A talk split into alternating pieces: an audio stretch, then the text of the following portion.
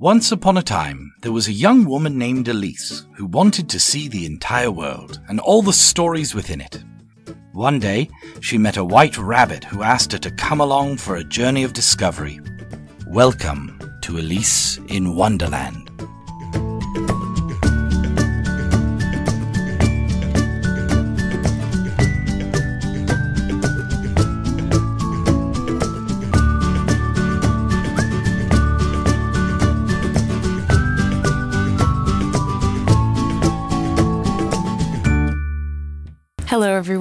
Is Elise. My name is Jean. We're the hosts of Elise in Wonderland. This is a show for those curious about the world, travel, culture, and new perspectives. And today we have a guest on our show who has been here previously. Um, the show's name is called uh, Return of the Music King. Josh, as he shrugs his shoulders, like, yeah, that makes sense. Um, we heard from Jamshed in a previous episode called India to Indiana, Mumbai to du- Dubai. Genius title. Uh, we learned that he speaks heaps of languages, and growing up in Dubai, spent nights as a kid watching TV to catch the late night classical music show. This ultimately struck a chord in him, and he started finding ways to play and practice. After we first spoke, I was taken by his excitement for music, and we agreed on another show that explores Indian classical music and its influence on the West. And why not do live demos while we're at it? Welcome, Jamshed. Thank you, Elise. Thank you, Jin. It's great to be here. Yeah, really lovely. Um, oh, I was just saying beforehand, just to our listeners, that um, I really enjoy listening to your shows. Like, I find you guys bring great insights into um, just different perspectives from around the world and find ways to engage both the people who you're interviewing and then your audience respectively. And it's wonderful to be here. Thank you so much. Thank you. Jin wasn't here for our last interview, but um, we had a lot to talk about, and there was a lot of times where we had to play a song. And I was like, okay, how are we going to get through the next 30 minutes and cover everything we need to? Because you've had such an interesting life and so many interesting experiences to speak of. You're so eloquent. Maybe it comes from your teaching background. Teacher, you know, I think it's partly the accent. I was told I can just get away with it. you can say whatever right? you want. It sounds Right? good. Uh, You know, I'm just because you said Return of the Music King, and it got me thinking. And I love music. Right? You might I hear- think that's. I think that's within the copyright reg- uh, allowance. Oh, yeah, I think we're covered over the Yeah, station. So throughout the show, you might hear Jamshed um, jumping in and s- playing bits of music on piano or violin Yeah. as we talk about our topic. And uh, for those of you listening, you can join us, ask questions on through our Facebook page. We have a secret, ultra secret chat group which you can join. Uh, the Facebook page is at Elise1015. You have to have a Facebook account. Yes, Secret. join us and let us know what you think and if you have questions for Jamshed along the way. Did we want to start with a quiz? Okay. oh, okay. Okay. So before we get into all the heavy, the heaviness of music, um, we were all talking before the show started about uh, all the things that we like about the work that we do. And Jin said that he would like to be a teacher one day because he likes quizzing people. so we're going to start with a quiz. I'm, Okay. I'm just going to preface this by saying you're quizzing a musician. All right, lower your Okay. expectations. Okay. Unless it's about music. I will pick the, the easiest question I can have. Second. Doesn't sec- make me feel any better, by the Second. way, right now. Hopefully you get it right. This one's easy, apparently. no, sorry. Second hardest. So um, there is a there are two doors. The one door to the heaven, one door to hell. So you have to pick the door for heaven for sure. There is a computer Sorry. in front of the each doors. So there's a one computer in front of the heaven door, one computer in front of the hell door, and you don't know which doors are heaven or hell. And one of the computer is always answering opposite. So it always tells you the opposite of what you want to know. Yeah. So say, am I a male? The computer who says wrong, they will say no. Oh God, this is gonna take a long time. No, no, no, it's okay. Yeah. All right. Okay, you can only ask I one love these kind of question. Puzzles. You can only ask one question, um, answering yes or no, so they can tweak the answer yes or no. What will be the question, and how do you find the? Um, Ah, you want to find the one to heaven, right? What does the And- other computer do? the other computer always tells the truth. Yeah, yeah, but you don't know which ones are true. You don't know which one is which. Double negative makes it positive. So you ask which you ask both computers which door opens the door to hell, Yeah, and they will both tell you the wrong answer. Uh, they will both tell you the one that you're not supposed to go in. Right? Yeah. Which door does not open the door to hell? that okay. Yeah, that is Yeah. exactly what it is. But do you understand at least? Yeah. How did Double you come up with that? Yeah. Okay, so I, make I, them- uh, yeah, no, no, no, right? It's it's a double no. negative makes yeah, positive. that's brilliant. right? That's So brilliant. that's blew my that's why you have to do it. So how do you like make a question then? What what would you ask to a computer? Um, How would you ask? So double negative is what has to make it positive. So if you would ask, say, what is which- not the which door? door is not the door I need? Which door is not the door for heaven?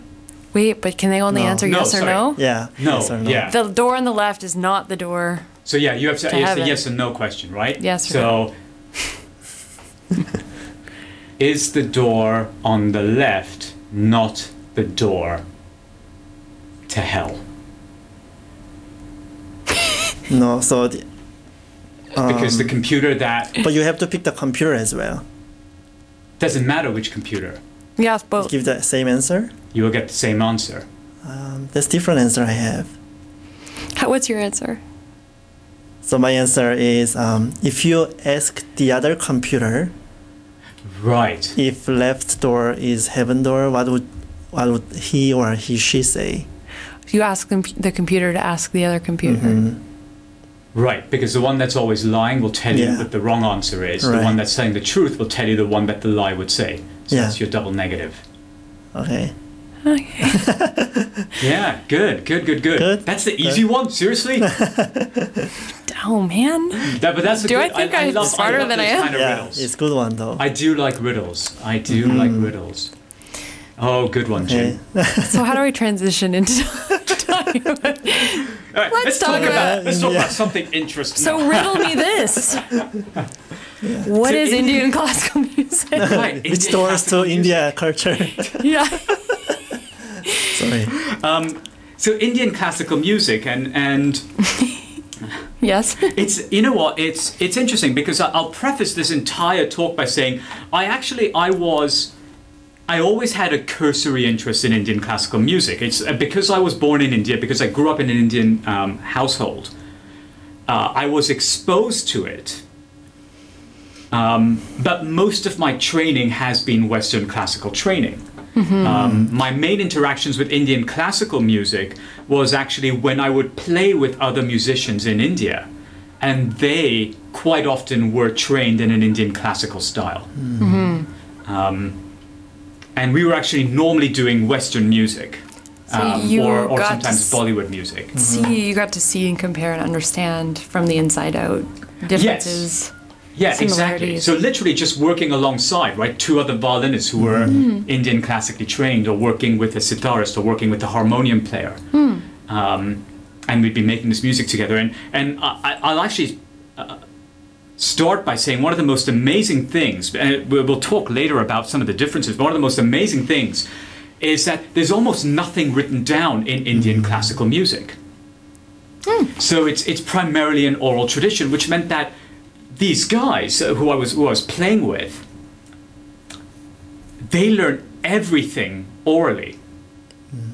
including all the Western music that we were playing. So we may be doing like a ninety-minute symphony. For them, reading the symphony was not really an option because their reading skills just weren't that developed. So they would actually learn the entire thing from memory, and they could do it within like two or three plays. This is before the advent of smartphones. Yeah, yeah, exactly. Recordings. But but it actually used to be the case so that uh, because so That's many of the musicians were trained that way in Bollywood for, for many years. Bollywood being the, the the Indian film industry, specifically North Indian film industry. Uh, the South India has a separate film industry, um, but Bollywood, for so many years, the musicians who played on those didn't read music. The way it would work is the director would come in, the music director, sorry, would come in. He'd have all the themes worked out in his head and he would literally just hum the individual parts for the various people. Two Like, people. Yeah. And they would remember it. And they would remember there. it in one, and they do it in one take or two takes, right? They, they, they do the entire three minute song. He just hum it all the way through. This is what I like to. I mean, there would be experimentation and they'd be trying things, Mm-hmm. but that oral tradition of doing it is is is a stark contrast to the very heavily notated Mm-hmm. approach that we take generally in the West. Right. Um, and of course, that, that, that translates to so many elements of life there, which we can also talk about later the spirituality, the practice of yoga. All of that is normally done through an oral tradition that's taught through a almost an apprenticeship hmm. like structure. Right, that's actually, I, I, hmm. That's interesting because there's a lot of there's a lot of components of spirituality in you know the day to day life. I think, and we'll talk about this a little bit later. But when I'm reading about um, George Harrison and why he was compelled to learn more about Indian music and about different religions and philosophies, other than what he had known in the Western world or in his Eurocentric well, so much, world. right? So much Yeah. in the 50s and 1960s, the, the, um, there was a parallel between the liberation of the hippie movement right. right? And the exploration of Eastern philosophy to the point where they actually became quite well equated, right? There was there was actually an equation of Eastern philosophy with the hippie movement, which, which quite honestly bothered a lot of Eastern philosophers. I'm because, sure. Because the hippie movement So was like also very much tied in with and- drugs and hallucinogenics, and, which is not at all part of Eastern philosophy. Yeah. Um, but the the liberation of the mind and the idea of transcendental meditation, the ability to transcend the material world that we're currently in, Makes its way into philosophies of exactly music too. at that time. So let's talk about the three components Sure. of Indian classical music lyrics, sound, and dance. Why Yeah. are those important? So Indian Indian classical music, the term that we have for Indian classical music in, in India is Sangeet. Um, and for the most part, it, what I'm going to talk about is, is um, applies to North and South Indian music. The North Indian music is Hindustani music, um, which is derived from the Mughal empires. From, um, it, it does predate that, but certainly the earliest recollection we have of Hindustani music is from the Mughal empires uh, during the 12th, 13th, 14th centuries. And then around the 17th century, we see a divide. 17th and 18th century, we see a divide in India between North Indian Hindustani music, mm-hmm. or sometimes called Rajasthan music because of the area called Rajasthan, mm-hmm. and Southern Indian music, which is Carnatic music um, from Karnataka. The two are quite similar in many respects. They're practiced differently, but they do share mm-hmm. certain similarities. One of them is this concept of Sangeet. So, music in India is made up of three components there are the lyrics, there is the actual sound, the sonic component of music, mm-hmm. and then there's dance. And that's a really important thing that, that the overall concept of music as a as an art and scientific form links the sonic element, the sound element, to the poetry, mm-hmm. to movement. Mm-hmm. And all three, that you can have each individually as well, but Sangeet is made up of the practice of all three. So that, that's, that's the underlying philosophy behind it. Hmm. Um, now, we were talking about transcendental, right, earlier, and, and achieving. Part of this is in the actual philosophy of Indian music. So, Indian music specifically divides itself into two philosophies. Um, these are respectively called Ahat and Anahat. Right? Ahat specifically is the physical properties um, that make up the sound that we hear. Right? In Western philosophy, we call that basically acoustics. Right? Acoustics, which is a branch of physics. Right? It's a way of understanding how sounds are made. So it's all the physical elements that go into it. Um, the tones that are produced when I'm. Oh, let's see if this works. When I'm producing a sound here. Right? Um, the actual sound that's being produced, the timbre, the pitches, you can hear that this one is lower than this one, this is louder, and this is softer. These are various harmony. All of that, the science of understanding that, um, is is the branch of physics that we call acoustics, right? How we also hear it, and in Indian classical music we call that ahat. but there's another branch that's really important, and that's the anahat. And the anahat is taking the ahat, taking those physical components mm-hmm. and achieving some kind of spiritual ascendance that allows people to get to the emotional core of the music. In Western classical music, I've heard a few examples of you know, before, way back in the day when people were first listening to orchestras, you could move people too much and it would cause a big disruption, mm. right? Like maybe they didn't have a name for what or a value associated with yeah, what so emotion you stir in your audience, but uh, yeah, do you know what? That, that, has always been a component of all music. I think it's, it's quite codified uh-huh. in Indian music because we have that distinction between ahat and anahat, and, mm-hmm. and there is a emphasis when you are performing and when you are playing. There is a heavy emphasis on achieving anahat. Mm-hmm. Right. That that is the goal. Whereas Is there a bad version of that though? Like the equivalent is, of listening absolutely. to rock music and like being compelled to do bad things. well, you know what? Is there yeah, is there, there, a good and there are scientific yeah. studies that are also done, right? Uh, um, certain styles of music can compel people to to perform certain ways or, or do certain things. Um, I mean, I guess a Clockwork Orange is kind of a testament to the to the negativity of Beethoven's Symphony Number no. Nine for anyone who's mm. watched the movie. Yes, yeah. Um, but it, it's interesting because let's say even as probably the earliest documentation we have of this is with the ancient Greeks. So if we go back and we look at, at mm. ancient Greek writing, now let's look at someone like um, Aristoxenus. So Aristoxenus codified various elements of music theory. It's some of the oldest writings in music theory that we have. Mm. And he wrote down the different modes that are available and he actually created like a, a, um, a platform of music theory. Mm-hmm. So that would be all of those things that we are talking about earlier, the, the acoustical elements, the, the ahat part of, of theory. But then when we look at the philosophy that the Greeks attached to it, we can read something like in Plato's Republic, he talks about the ethos right? Which is it, um, ethos is is the um, the mood, mm. and and it's so funny to read uh, Plato because Plato actually talks about musicians needing to be um, ethically superior in some way or, or, or ethically mm. extremely well grounded because they have the capacity, the mm. right, to command people's emotions. And, and he actually talks about, you know, that the non-ethical musician will can compel someone to commit murder by the notes that they choose to play. Um, or they can bring someone's mood down, or, or they can they can make someone fall in love. So there mm. was there was something of a, of a requirement for musicians, especially. They seem to place a lot of emphasis on music. Uh, they talked about drama as well, um, and rhetoric, right, which is which is later became poetry, but the art of, mm. of speaking and, and um, compelling people.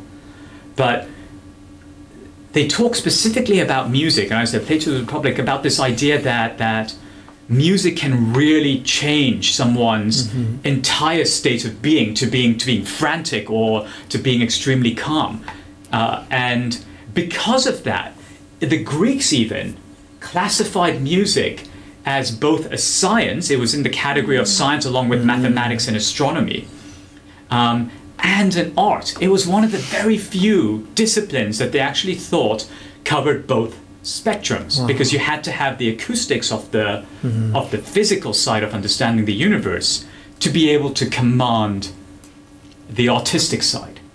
So what is the place that you that Indian classical music aspires to take you to? I think if you're varies. doing it right. yeah, good question. I think that varies depending on what the performer wishes to bring out in their audience. So you put yourselves in their hands. You, in a way, you do. As an audience, you do. You are trusting the performer to take you on this journey, and great performers, that's what they do, mm-hmm. right? They take you on essentially a journey. Now, um, how do they do that? Isn't that a fantastic question? Well, that's years of study, right, to do that. Yeah. And they have, because as I said, there, there is a scientific component to it. There is that aha, there is that study. Um, there are certain approaches that Indian classical music takes uh, that can help performers bring that into their audience. But of course, it also relies on the audience being open to Right. receiving that. Um, and that's what the that's what the years of training goes into. In experiencing um, some of your favorite artists, this is a personal question. Yeah. where where do you go to, or where do you like to be taken to when, or have you experienced this? I have. I have. Yeah. I have experienced. I experience it regularly. I actually. I just heard a wonderful. I feel like it wouldn't be hard. No, and, and you For know, I you. think. I think part of it also comes from as as a musician, Hmm. you generally tend to be more open to letting yourself feel experience that. You Because there- understand music on a different level too when you produce it. I would You- imagine. I, I, Yeah. I think you do. I think it also makes you sometimes cynical, though, right? Like, I- I- or, or more critical because you're listening. You're you know, my, listening my classic thing is you ever go to a concert, you can always tell who the undergrads are because they've got their scores out. Ah. Like, and, and they're following along the score, right? Like, somehow this is going to make them a better musician to follow along the score as the artist is playing on, on stage. Um, but, you know, th- there is, um, in order to perform, to really perform, you have to let yourself go to the music. That is, you have to let the music, to some degree, take over your emotional state at that time. In order to do that as a performer, you have to trust your technique is solid enough mm-hmm. to be able to emotionally respond to what's happening. But that's what makes live performance so incredible. It's why um, you you probably heard right performances that are generated by a computer or by MIDI. They're just not at that level yet, where they're responding hmm. to the emotional feel that you hmm. have at that time. or watching someone. I whenever I see live jazz, especially like I'm always looking at the bass player's face. Oh, and how, how much they're Oh, into yeah, it. yeah, yeah. I enjoy Um, that. Yeah, and I think that's that's one of the beauties of attending a live performance as opposed to a recording. A recording is a capture at that moment Yeah. of something which can still be wonderful and, and, and meaningful, but in a live performance you you can feed off the energy that you're getting in the room. You can feed off the, the feel that you have in there and as a result change what's happening in the music to match that. Now, part of the reason you can do that is because Indian classical music is quite improvisatory in its nature. Right? So I mentioned earlier that there's not really a notation. That's because there's not a lot to notate in Indian classical music. Um, What do you mean by that? yeah, so in terms of, of the structure of Indian classical music, what we find is is we have we have scales like we do in the West, right? So in the West, if I play a scale, I, I, and I'll just play it here. Um, you know what? No, I'm going to do it on my violin. I've got my violin here, and I can do that. Right? So Yes, you can. I know, right? Thank you. Yes, I can. All right. Um, so I'll just, and it's typical scale in the West. We've got major scale, which goes like mm-hmm. this.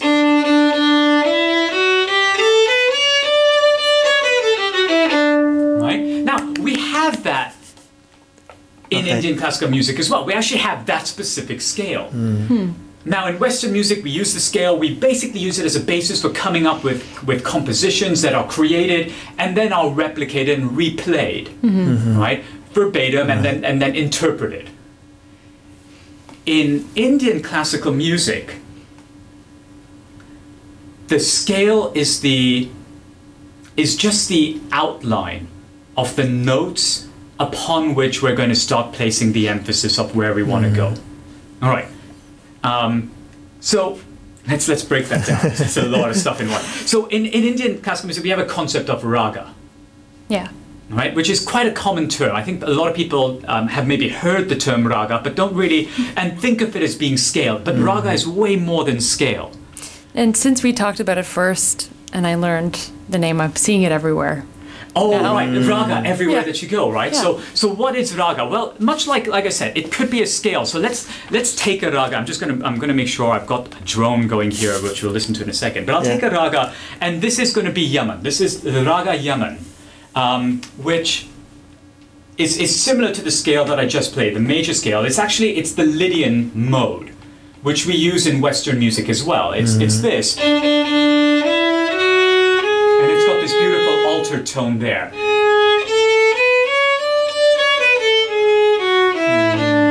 My analysis got that little uh, Right. fluctuation, which is a little bit unusual. Now, as I said, we do definitely have that in the West. Um, if you know this, again, I hope I'm not breaking copyright. Uh, is is based on that Ah, interesting. scale, Yeah. right? The Simpsons theme is based on that scale. Uh, West Side Story, Maria is.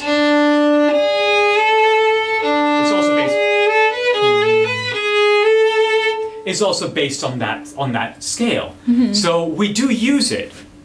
Um, but when it comes to the raga, that the scale, that that particular those notes are just the basis upon which we'll start exploring the music. Mm-hmm. Mm-hmm. And then it's it's at the interpretation of the performer to come up with how to set it in order to create that transcendental uh, that, that transcendence in the audience.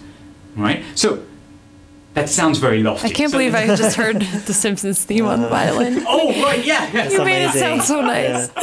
Okay, so let's see what Yeah. what's that rea- in reality sound like. So what I'm going to do is I'm going to I have here um, a drone going. Okay. Now what this is, this is a Tanpura drone. I'm, I'm sorry. Can you actually hear me over the drone in the in the mix? Yeah. Yeah, there we go. Yeah. Um, so this is a Tanpura drum, which is which is plucked. It's a plucked instrument. I don't have a live Tanpura here. Come Awesome, on. right? Right, Next time we'll just bring an entire Indian band over. I would love that. But it's a drone, and this drone is doing nothing more than just orienting a pitch. It's not, we don't really have a sense of harmony like we do in the West. Um, in the West, we have various notes that can combine and and- create chords, exactly. There's not really that. Um, it's a lot more monophonic in its structure, meaning that it's just um, notes that are worked out. Now, let's take that rag that I talked about, which was a rag Yaman, which is quite a popular rag. And let's say we just want to start, and we'll just start with this.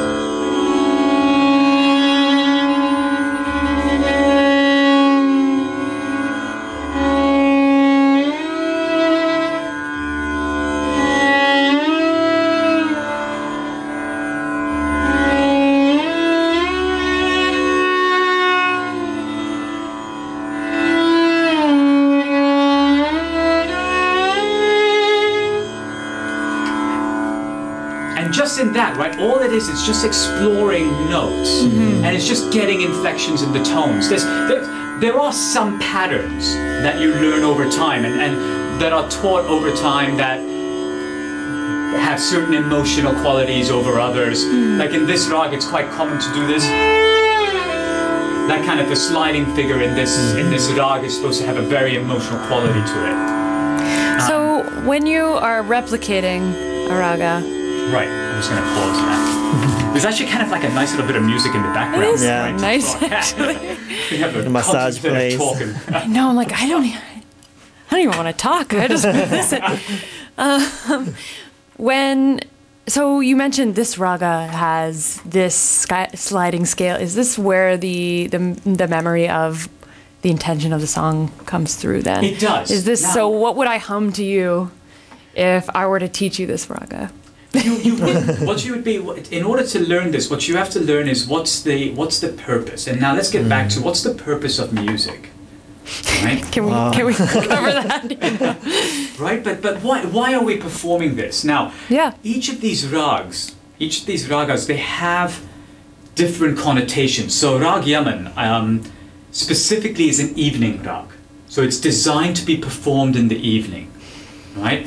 And it's supposed to be a contemplative rag. It performed in the early evening, so right as the sun sets in the first. It's called the first quarter of the night or evening, right? And there are That's different interesting for different times of day yeah, because it's meant for a certain time, a certain mood. Right, and to evoke certain moods. And now, depending on what you're playing within the rag, you evoke certain moods. right, Is it from meant for a that. certain audience? Well, I think the idea is that eventually the audience lets go. Hmm. They will feel these emotions because because the acoustics of what we're doing Mm-hmm. is able to help them transcend. So it's more likely two-way communication, Right. not just listening.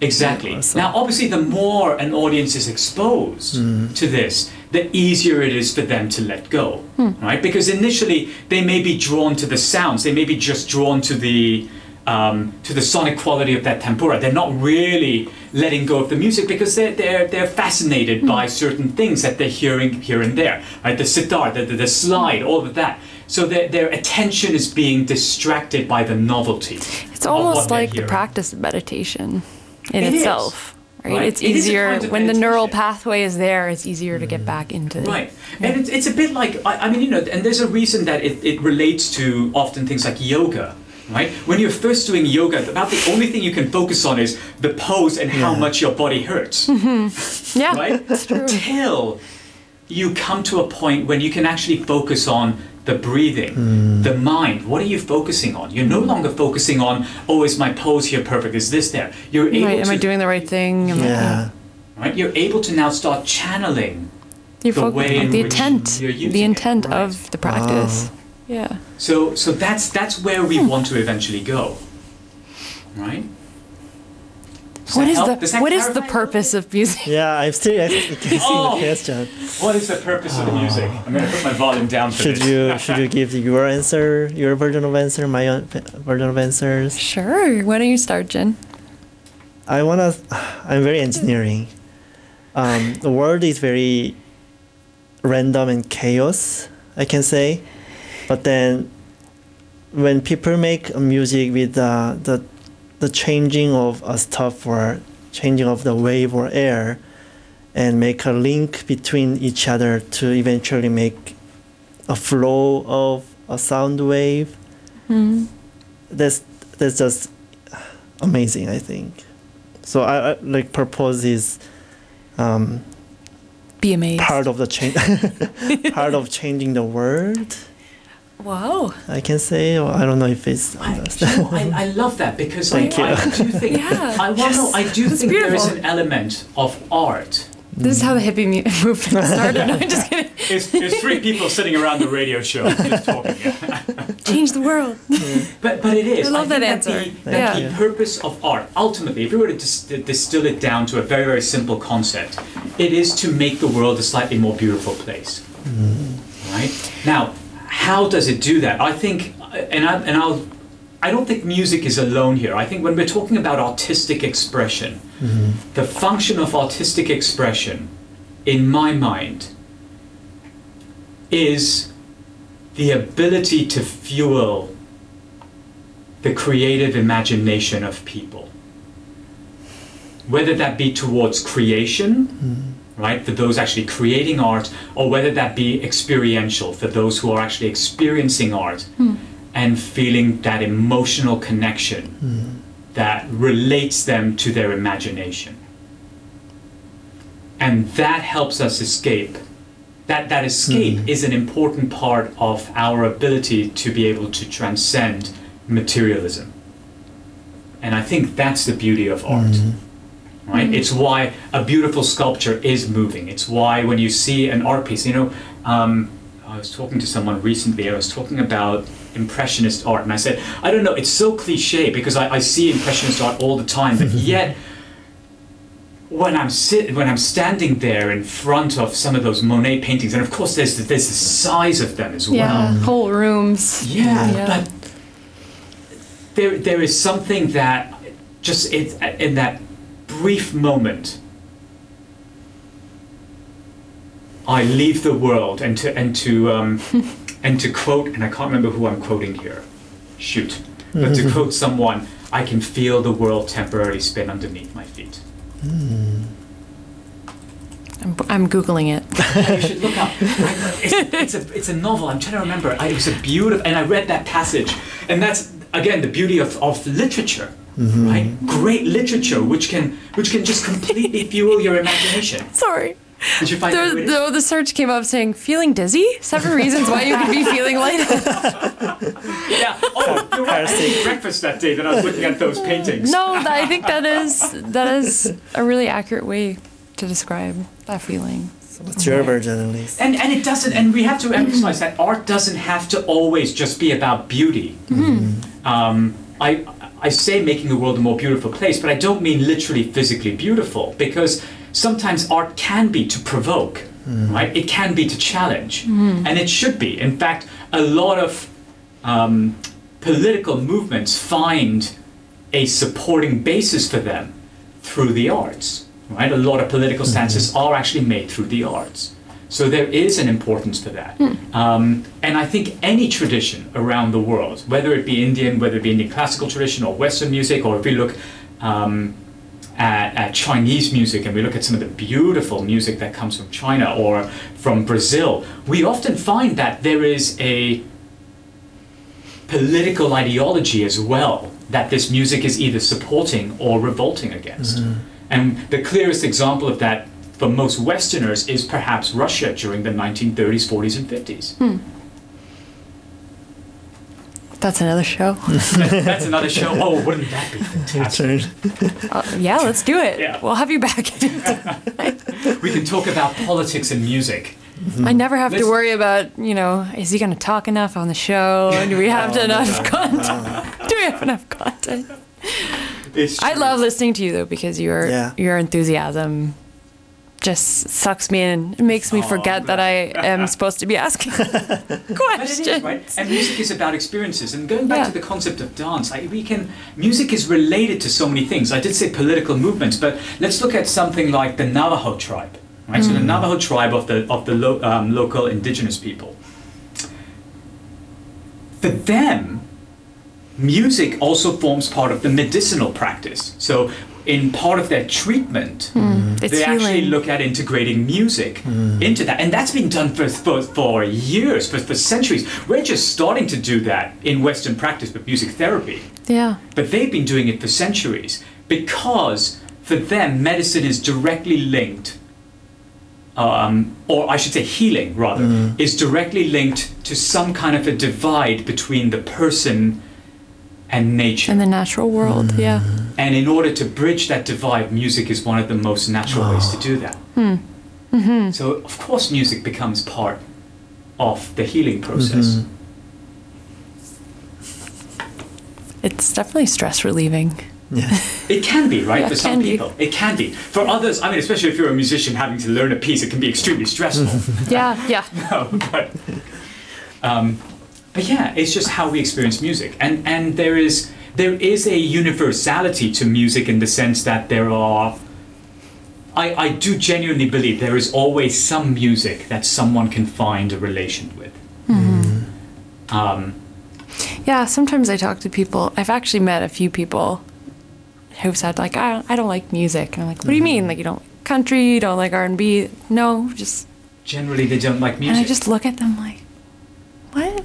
what happened to your soul? Are you No. okay? no, really? No. Um, it's a it's a bit of a shame, right, when when we hear that, uh, because essentially, I guess I, I would interpret that to mean that they haven't yet found a connection with music Yeah, yeah, Yeah. yet. Yeah. Yeah. yet. Yeah, and I would say yet, and that's a bit of a shame.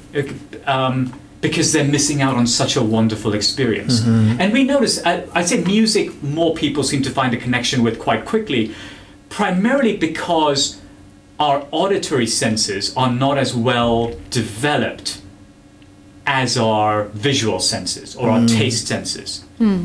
Right. So we can be a little more abstract with our ears, right? So to, to find things that we relate to. Whereas visual art, yes, because we take things so literally with our mm-hmm. eyes, s- I can I can imagine that there are some people who still haven't found visual art that appeals to them. Hmm. Well, I guess it's the same as when you taste something. Some people like this, some people doesn't like this. And It taste is transforms same you. As, yeah, It does for me. same as uh, Yeah, The same. it does, right? Mm-hmm. And and here's the thing about music, though. Let's let's equate it to taste, right? As I mentioned earlier, what we're working with is the same, right? I can take this. Ooh, let's have music. I can take this scale. Um, okay, I'm going to try this. I don't know if this is actually going to work, but I can take this, right? Which is a pentatonic scale. Um, and it's it's remarkable because there is so many traditions around the world that can use this single scale. In, in India, we use it for one of our ragas. Um, it's very frequently found in um, Chinese music.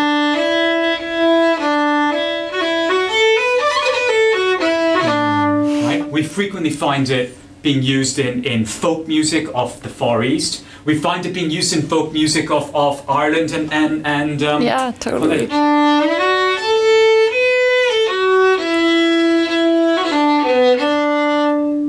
We find it being used in, in so many different traditions. So Why do you think they're? the. Why do you think they develop parallel in different Well, you parts know of the world? There, there are only so many notes, right? I guess. There are only So many things notes. that sound it's- pleasing to the ear. It's a bit like saying, well, what it is, what makes it different, is all is the way in which you interpret those notes and you set them, right? And it's like food. If I if I say, well, let's take the most probably the most um, widely spread staple food around the mm-hmm. world is rice. Right? And you go to an Indian restaurant, the experience you have with rice may be biryani. You go to a South Indian restaurant, it may be a dosa. You go mm-hmm. to um, a Far Eastern restaurant, let's say you go to a Chinese restaurant, you have various ways in which they cook the rice, which is just completely different. It's still rice, mm. Well, right? there's But- different but types of rice. But there are, right? But and Yeah. that's exactly it. Right? There are different types of rice and there are different ways in which we can set that rice. Mm-hmm. And that's that's what it is. You're blowing my Right? That's what we're doing with music. Sorry? I said you're blowing my mind right now. Right? And it's rice is one thing. We have noodles, we have all the vegetables that we have. right? Now of course there's spices that they're using that are all regional flavors and those have developed over time. Now that eventually makes a culture. Right? A culture is also partly defined by its cuisine. Culture is also partly uh, de- um, defined by its music and its art. That's one of the beauties of culture is that culture relies on art because the most significant part of the culture is the imagination that that culture exhibits. Hmm. it's its expression through is. art and its stamp on a time period Right. in that mm-hmm. culture. And yeah. So let's talk about. Oh, man, I don't want to end, but let's talk about um, how this influence bled over to the West in in the movement, the hippie movement. Why did it become such a popular influence at that time? Like, why Indian music, classical mm-hmm. music? Mm. Was it So the why- spiritual concept that Do you know? It, it's interesting. So why why did Indian classical music come up? Yeah. Right? How did it come up, and and what? Um, what what eventually and how has it been used since? Well, let- let's let's. I think the reason it came is that there's a there's a few. I think number one, culturally, the West, and let's let's be very specific about what we're talking about in the West. We're talking primarily about North America and England, mm-hmm. right? Mm-hmm. Mm-hmm. Primarily, that culture in the West in the 50s and 60s was one of the post Second World War.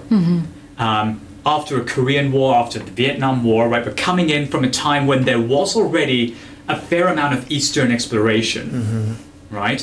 And a lot of dissent among the youth at the time for what they considered a type of essentially col- um, colonialism, right? By, by the approach of the wars. Yeah. yes Um, so that's that's let's say one thing, and I'll, and I'll come back to that. I think there's another element that's really important, which is that actually Indian classical music, and we're talking specifically about Indian classical music, had one slight boom to it in the 1800s and early 1900s, which was British imperialism. The fact that the British were in rule in India. Uh, and it's a very contentious point to talk about it because Sure. as a result of the British rule, there were a lot of our traditions that were lost in India, for sure. Um, and actually, the British initially were very hesitant to embrace traditional practices in India. They wanted to kind of eradicate them. But what we start noticing by the end of the 19th century and coming into the early 20th century is that there is an appetite, um, both from some of the British settlers who are now becoming second generation, third generation li- people living in India, to learn about the vast history and culture in India. Now, I don't know if that was partly profitable because they're finding relics, and there was a time when it was really. I, I'm not entirely sure about that. But You is sell that. souvenirs. Yeah. and and then the other side is, of course, the beautiful part about. Uh, I said beautiful is a really bad word to use when we're talking about imperialism. Um, but but the neat part I would say about imperialism is that it opened India to all the British, um, or to the entire British Empire colonies. So you start getting these Indian classical musicians who are traveling to England, who mm. are traveling to Australia, who are traveling to Canada, hmm.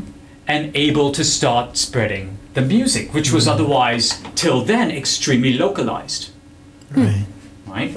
And you start having British subjects who pick up on that, and then coming and studying in India. Now, one of the one of the pro- most prominent to do that in the fifties was the violinist Yehudi Menuhin, Yes. Yeah. um, who actually I, I did have the pleasure of meeting Yehudi Menuhin right before he passed away. Um, and he's he's one of the most prominent violinists of the 20th century, and also I, I, I must say one of the most genuine, caring individuals um, that that I, I, I think I've ever met, and I I marvel at the fact that this is you know this this is an artist of that that we talk about you know those virtuosos who are only born every two three hundred years. This is the kind of artist we're talking about, and he was so down to earth. One of the things was he was a child prodigy, and I think I was reading an interview. Um, or sorry, I was reading a, um, an article that was written about Menuhin of, of someone who used to spend a lot of time with him. And it was saying, and, and Menuhin was the child prodigy who never wanted to be a prodigy. He just wanted to have a normal childhood. Um, and so later in his life, I think Menuhin was extremely drawn to, for lack of a better term, the simplicity of Indian classical music. And what I mean by that, it's, it's not simplicity in the sense of the music being simple, but the idea that we don't need any kind of complex uh, orchestral structures, and you don't need to do all of this. You just need to make music. The simplicity, the simplicity and the philosophy. And the intention has it's to just be fun. pure. Yeah, Yeah. it's just we're just we're just trying to make music that makes the world more beautiful. And I think he was extremely drawn to that. Now, part of that was also he started embracing yogi philosophy, and uh, and he was really one of the first artists to go spend an extended amount of time in India. And as a result of that, he started bringing uh, artists with him back to the West to perform. And now one of those artists was probably one of the most famous artists to come from India and, and, and perform around the West was Ravi Shankar, the, the, the sitar player. Um, Why was he so popular? And how? Why has he become so famous Well, I above think- anyone else? Is it? yeah, I think partly because he was very good mm-hmm. at going out and performing. Mm-hmm. He was very open to the idea of performing with Western artists and, and, and mm-hmm. working with And them. collaborating, And yeah. collaborating and coming up with new ways to integrate Western instruments into hmm. Indian music. And he was quite open to doing that. I think uh, there's another side, which is he is a phenomenal musician. He is an extremely well, uh, what we would call well-learned musician. Like he knows his material extremely well. He's able to to to apply it at a very high level. I think another side of that, he's able to actually teach it. He was able to teach it at a very very high level. Um, now I don't have any first-hand experience with that, unfortunately, but just Oh. the, the people who he I thought that was your next. He has- and I, and when I got with. to meet him, Yeah, and we no, you know what? Unfortunately, never. I never got to meet him. I never. I've never even actually heard. Unfortunately, Ravi Shankar perform live. Um, but I think he was able to relate the concepts and the theory very well to other people, to other musicians who were then able to embrace it and start applying it. So that's how we start seeing it um, coming up in the West. Now, the most, the, the largest boom for Indian classical music in the West did come from the Beatles. Right. There Right. was this romanticism of escaping to India as well, you know, and escaping the fame and going to a place where you wouldn't be recognized or that where Right. fame Well- didn't matter. Well, that was, and that was the idea of the escape to the ashram, Right. right? That was the idea of the escape to the ashram. Leonard Cohen Um, did similar Right. things. Um, and, and the Beatles, right? They all of them went, Right. Um, and um, they, they went with uh, with uh, the actress Mia Farrow.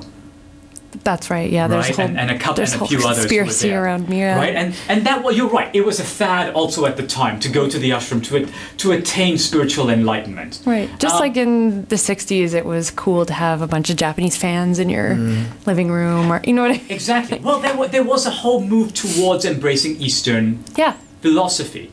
And as I said, part of that comes from the simplicity. Now, the Beatles wa- were, uh, particularly George Harrison, right? George Harrison just totally became enamored by Indian music. Uh, initially, it was actually the, the sound of the sitar. The, the story goes that they were um, they were shooting that film in 1965. Um, Oh, good, you can look it up. Um, um, the film that they starred in in 1965, and, and in that film, Help. there's a scene that's in a restaurant. Help!